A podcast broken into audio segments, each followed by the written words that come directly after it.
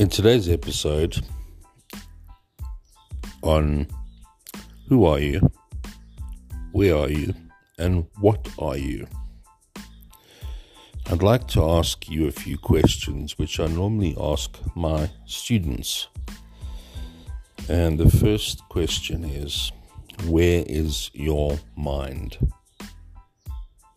Now, most people will answer this question, well, my mind's in my head. Some people will say, my mind is in my heart, and they'll point to their chest region. And then I'll say, well, if I looked in your body with a microscope, where would I find your mind? And then there's normally silence. Then I ask another question. Where are your thoughts? And the answer will most invariably be, well, my thoughts are on my future. And I'll say, no, where inside your body are your thoughts? And then there'll be silence. And then I'll say to them,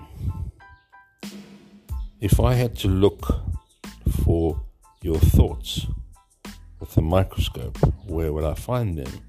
And then I'd normally get uh, the answer, um, well, you know, if, if we do an M R I or we do a CAT scan um, and we uh, uh, analyze the brain when people are thinking, we can see the thoughts. And is that true? Because what's really happening is we're seeing the result of a thought, or we're seeing a thought being processed by the brain, but that doesn't mean that that is the thought. And then I will ask this question, are you thinking your thoughts? And then the answer will always be yes. Now, to understand this fully, let's explore the mind a little bit further. So, where where is your mind? If I had to look for your mind under a microscope, where would I find it? And um, you know, the answer is, it's a paradox. Your mind is everywhere inside your body and nowhere. Because if we looked for it, we wouldn't find it. But the thought is, uh, well, the mind, should I say, is everywhere in your body. If I had to say to you, um,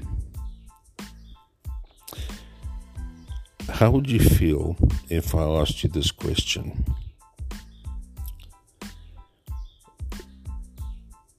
Do you think that I could change your organ function by getting you to experience an emotion?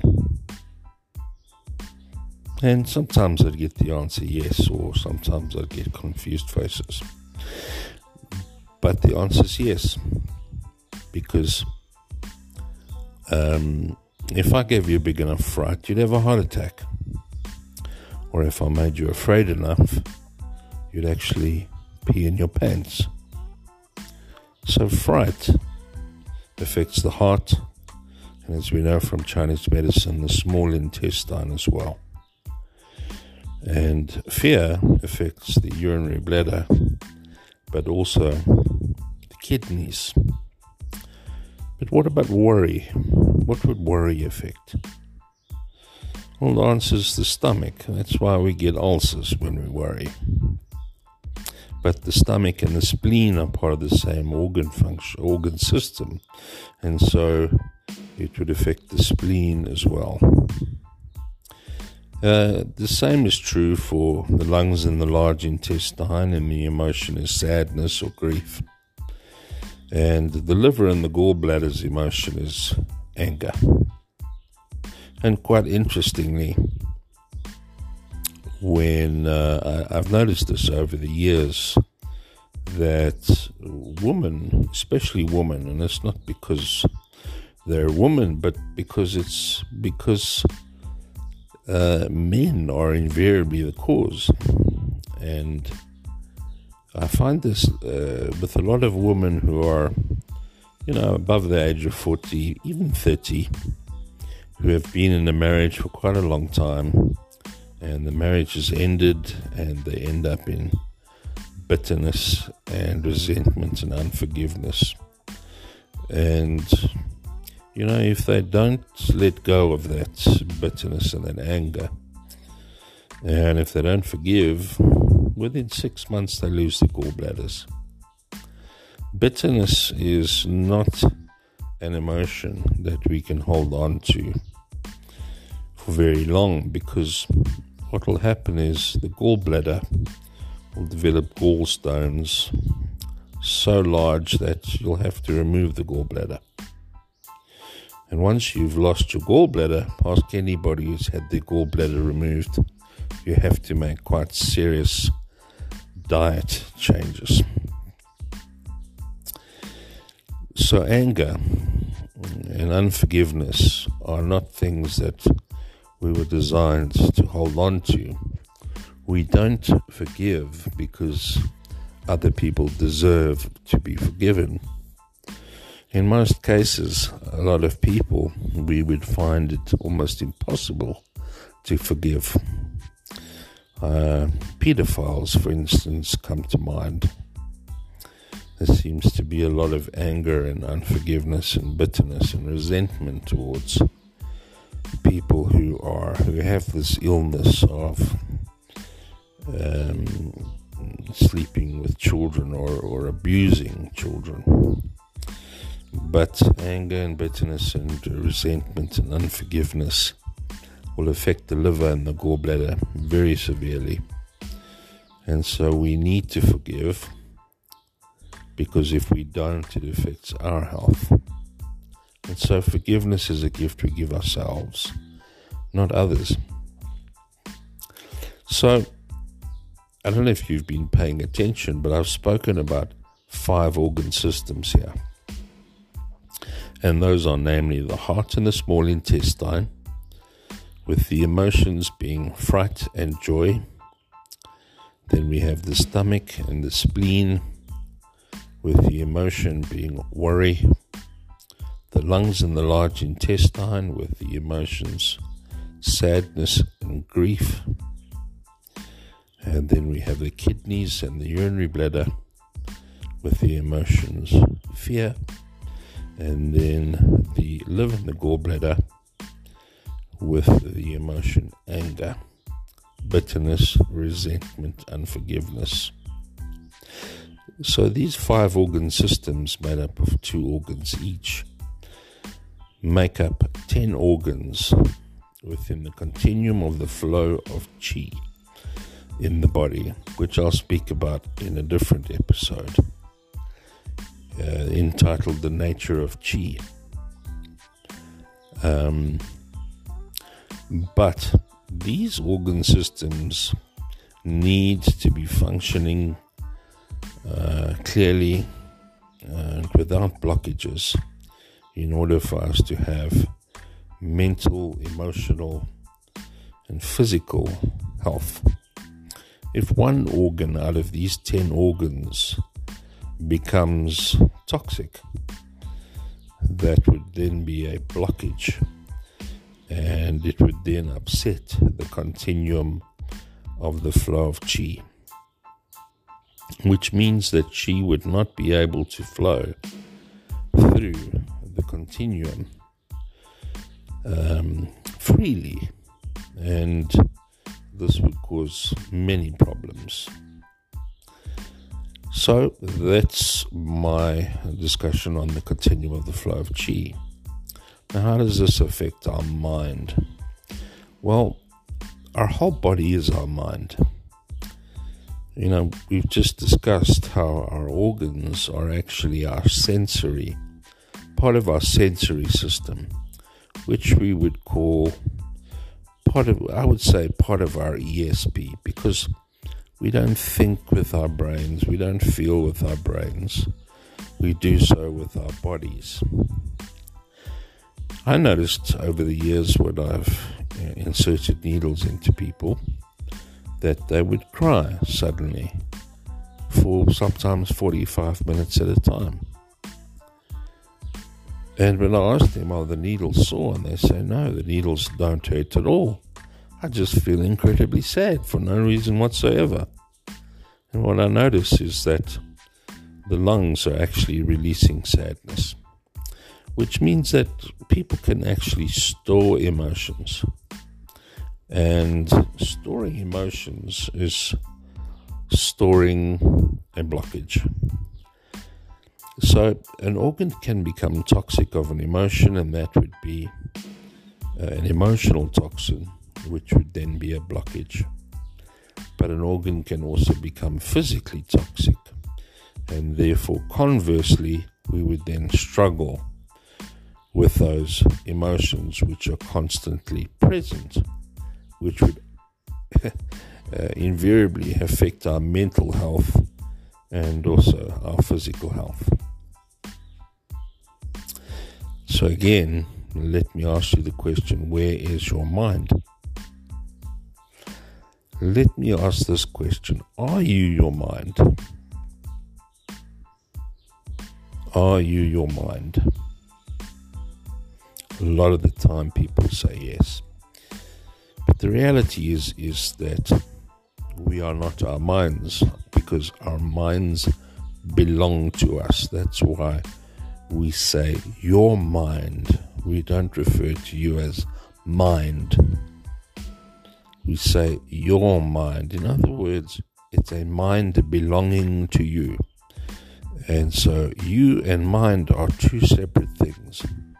Your mind, your, the your part means that you are separate from your mind.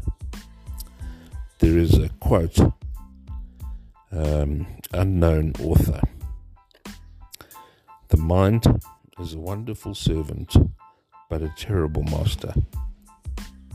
What does, what does this mean? It means that if we do not take control of our minds, our minds will take control of us. So, again, where is your mind? Well, it's nowhere, and it's everywhere. Uh, however, if we had to close our eyes, and I had to ask you to imagine a banana, the banana would appear in our heads, because that's where we would see the image of a banana. Now, the image of a, of a banana and you are two separate things, because you are the one that is looking at the banana. You are not the banana. So are we our thoughts? And obviously the answer is no. And therefore, if we are not our thoughts, we are not our minds. But are we the thinker? Are we the ones thinking our thoughts? And no, we aren't, because it's our minds that are constantly thinking. And that is the challenge, is to silence our minds. Silencing our minds becomes incredibly difficult when we're trying to um, meditate or to take control of our minds. Um, but at the end of the day, our minds are our tool, and so therefore we have to become good uh, students of um, using our minds as a tool.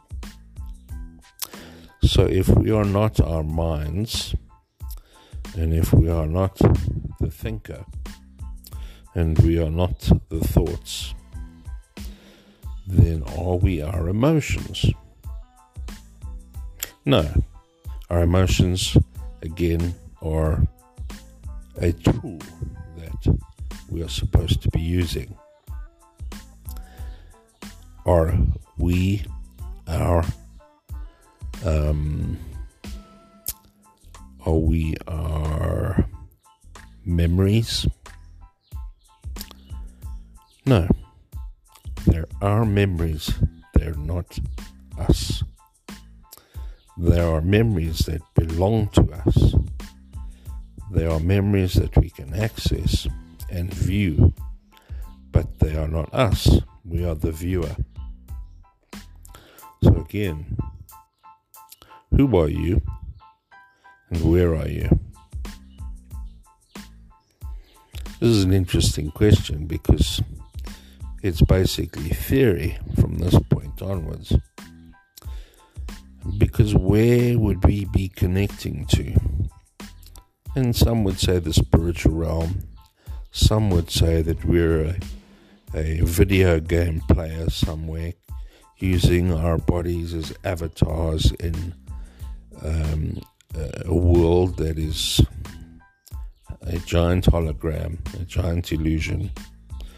And it is a manifestation of our minds. And therefore our minds are a C P U running a program, and that program is being projected into the holographic illusion, which we are a part of and are stuck in. While all of these possibilities could be true, the point is we don't know.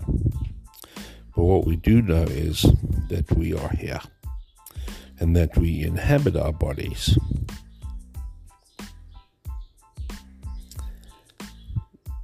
So now, with this understanding, we come to realize that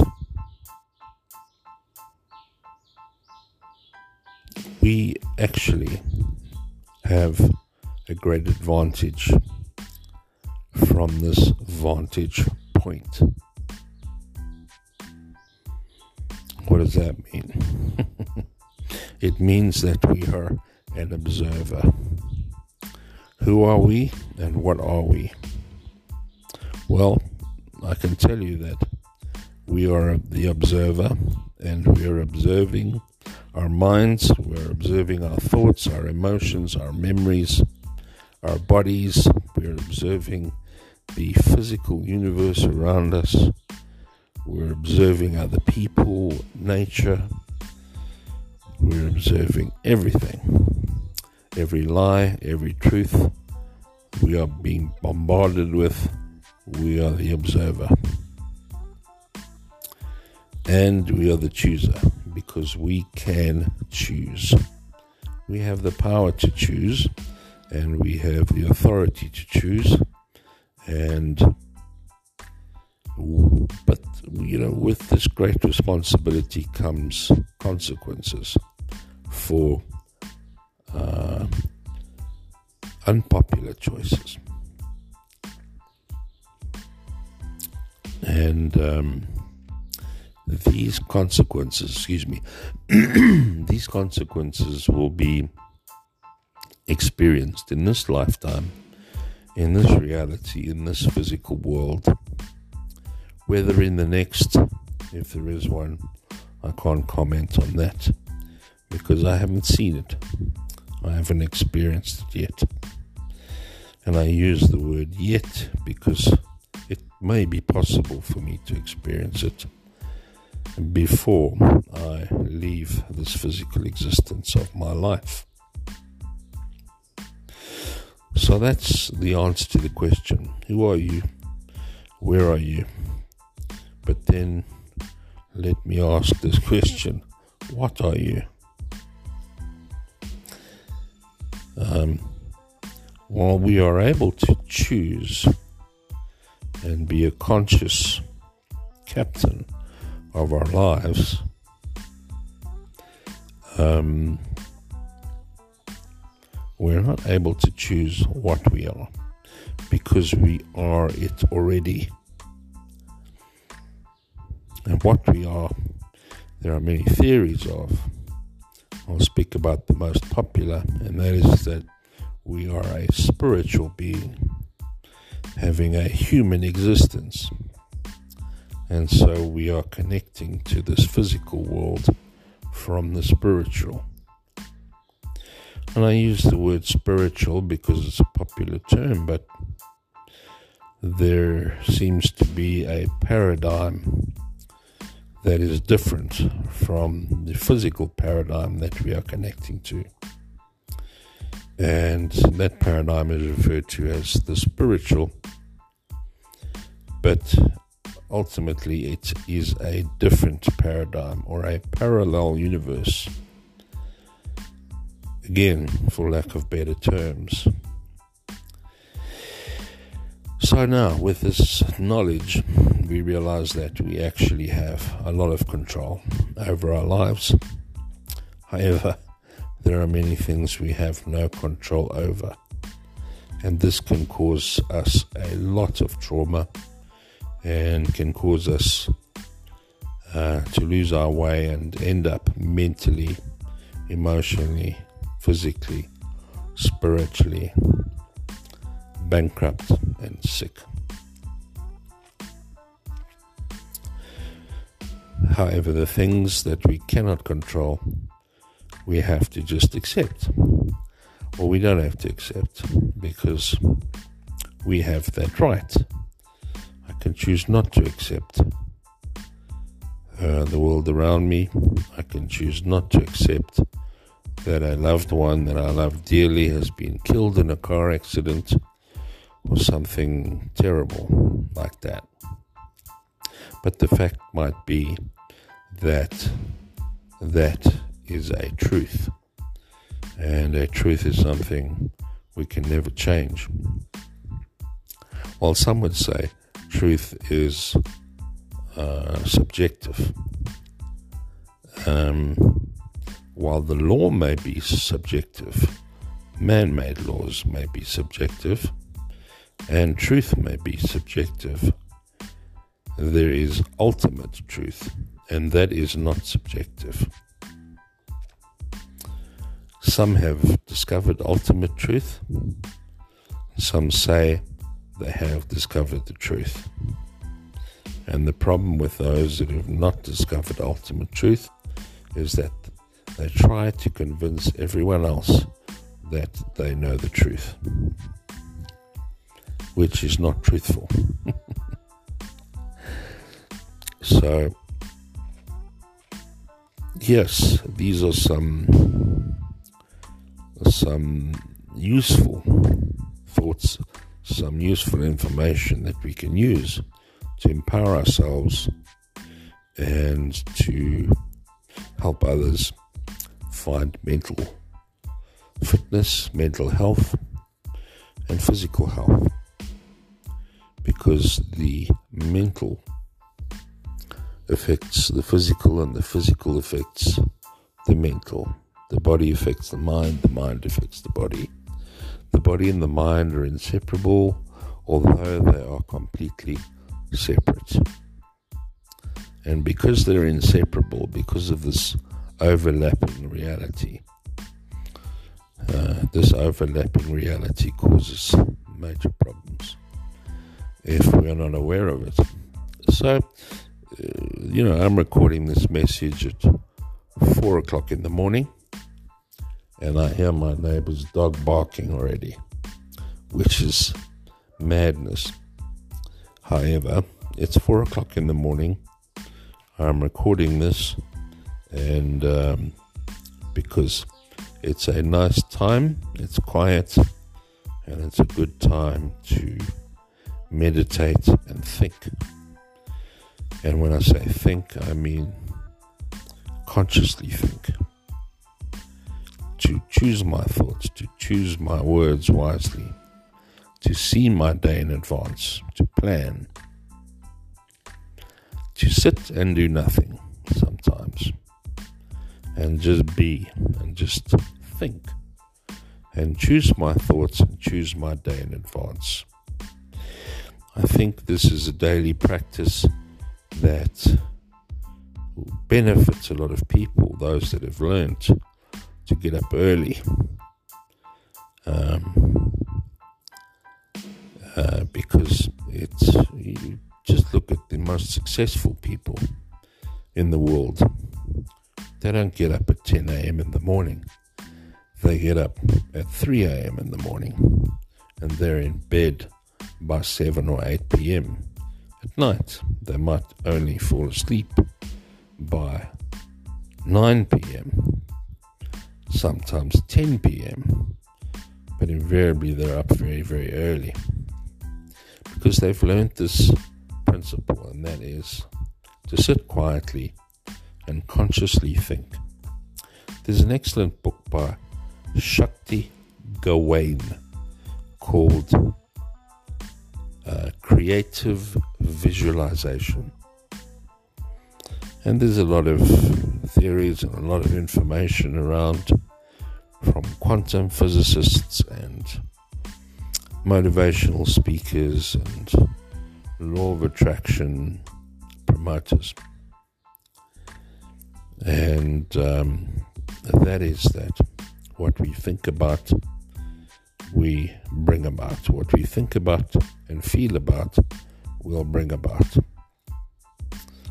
So it's profitable to spend time sitting and doing nothing, consciously thinking it with intention and emotion and forward planning uh, to creatively visualize our days, our months, our weeks, our years ahead of us. Because failing to plan is planning to fail. Now, this sitting for forty-five minutes practice is something that people who have acupuncture detoxification learn, because they have to. They have to sit there and do nothing for forty-five minutes. And a lot of people complain. They want to play with their cell phones, or they want to read a book, or they want to sit and do something, because it's just impossible for them to sit and do nothing for forty-five minutes.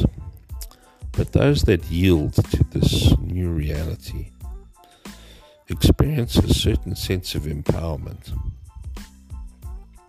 And what they achieve is a state of relaxation, a quietness, a calmness, which after the treatment, well, I'll say to them, how do you feel? And they'll say, relaxed. And then I'll say, when was the last time you felt this relaxed? And there'll be silence because they can't remember.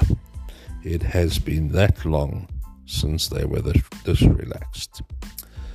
So to have the daily practice of sitting and doing nothing, and when I say nothing, I'm talking about nothing.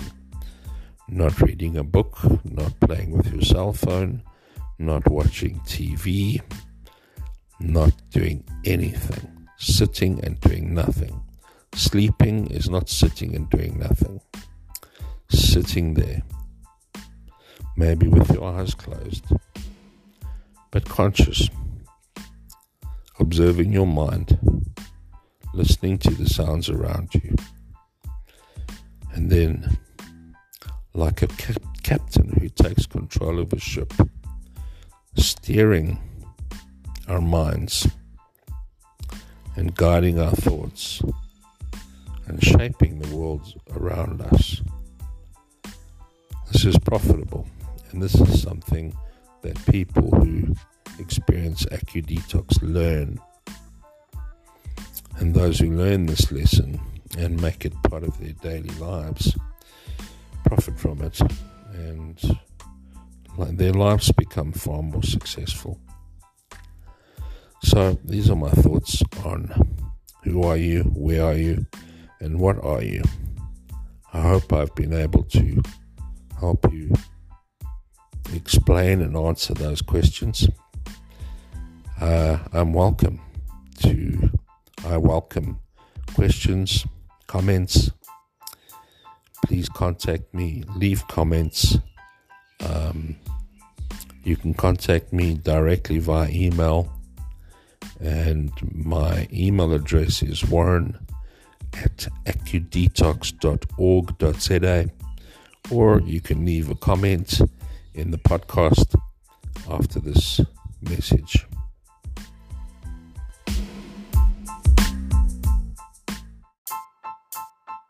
This is AcuDetox Academy podcast.